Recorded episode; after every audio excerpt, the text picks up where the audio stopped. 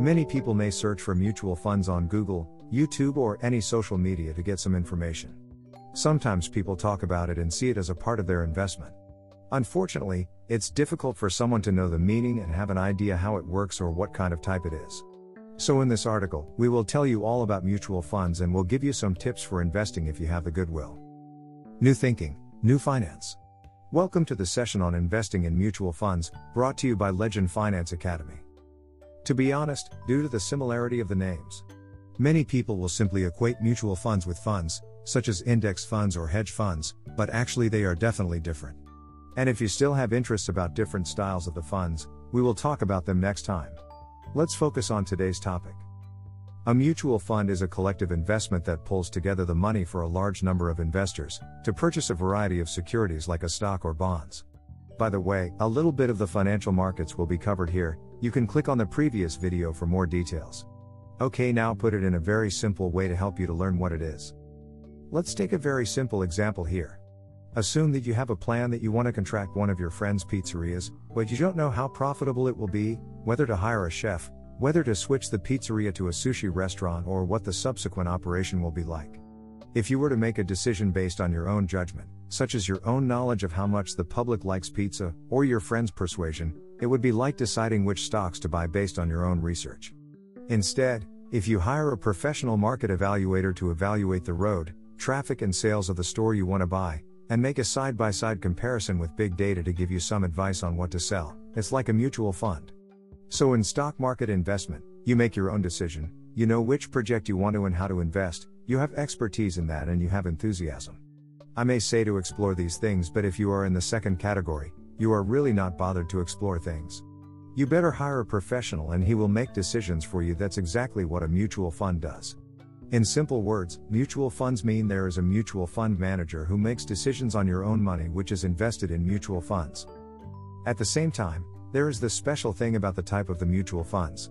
This time it did an investment in the restaurant sector. The professional investment manager you hire gives different investment options. One suggests trying to invest in a Chinese food shop and a pizza restaurant, and the other suggests a fried chicken or sushi restaurant. Yes, this different portfolio of investments is like different options for a mutual fund project. In another way, think of mutual funds like a basket of investments. When you purchase a share in a mutual fund, you are buying one share of this basket, and therefore have a stake in one small fraction of all the investments in that fund. Besides, mutual funds have many styles which have different combinations according to different investment objectives and investment plans. For example, according to the option plan, there can be long term equity funds and open end funds plans. According to the debt plan, there can be a mix of bonds into and treasury advantage funds, which is like a menu mix or even a slice of pizza can choose different flavors. This will not only reduce investment risk and increase returns with the advice and planning of a professional. This is a great option for many people who have not yet learned how to invest. Today, with nearly 10,000 mutual funds available, it can look like a career sector options industry, endlessly long and complicated. Most funds managers compete to deliver the data algorithms. That's just investors speak for how much better the portfolio manager did than the market average. However, there's no doubt that mutual funds can potentially benefit investors more in several ways than any single choice. First of all, and most importantly, is the low threshold for mutual funds. Mutual funds do not require investors to have a large investment amount, low threshold to participate in the investment. Whether you have $100 or $50,000 are eligible to invest. Secondly, most mutual funds are managed by financial professionals, which go some ways to help investors with relatively professional and constructive advice, as with personalized investing. And this not only helps investors to be able to plan their money wisely with professional guidance, but also to have access to a wider range of investment projects and areas, because of the wide variety of mutual funds. At the same time, this is precisely the third aspect of the benefits of mutual funds. They are a way to make a diversified investment which can reduce risks indirectly. It's as if we don't put all our eggs in one basket, but spread them out in multiple places. Most of the investors who do not have expertise in the industry sector prefer to invest in something based on recommendations from their friends. They will think that if their friends think it is good, then they should be able to invest in it. But there is a big difference between investing and shopping, and if your friend has some experience and ability to invest, you may have a gain.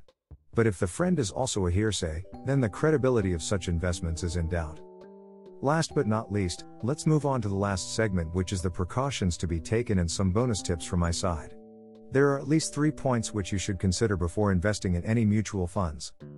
Number 1 Unlike equities, which are 100% entry and 100% exit, mutual funds require a certain amount of entry load or the exit load in addition to professional advisory services, and the amount of it will depend on the design of the mutual funds by the different investment companies.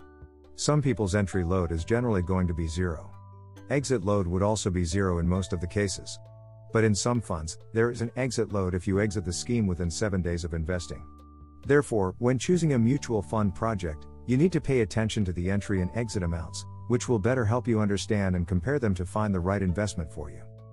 Number 2, we should also check what is a lock-in period for mutual funds. Generally speaking, there is no lock-in period for any liquid funds. But keep it in minding that you should check before investing in any funds. Number 3, one very important point to remember about the investment process is that, even though we have mentioned earlier, mutual funds have many benefits, we must bear in mind that this does not mean that there is no risk. Any investment project involves a certain amount of risk.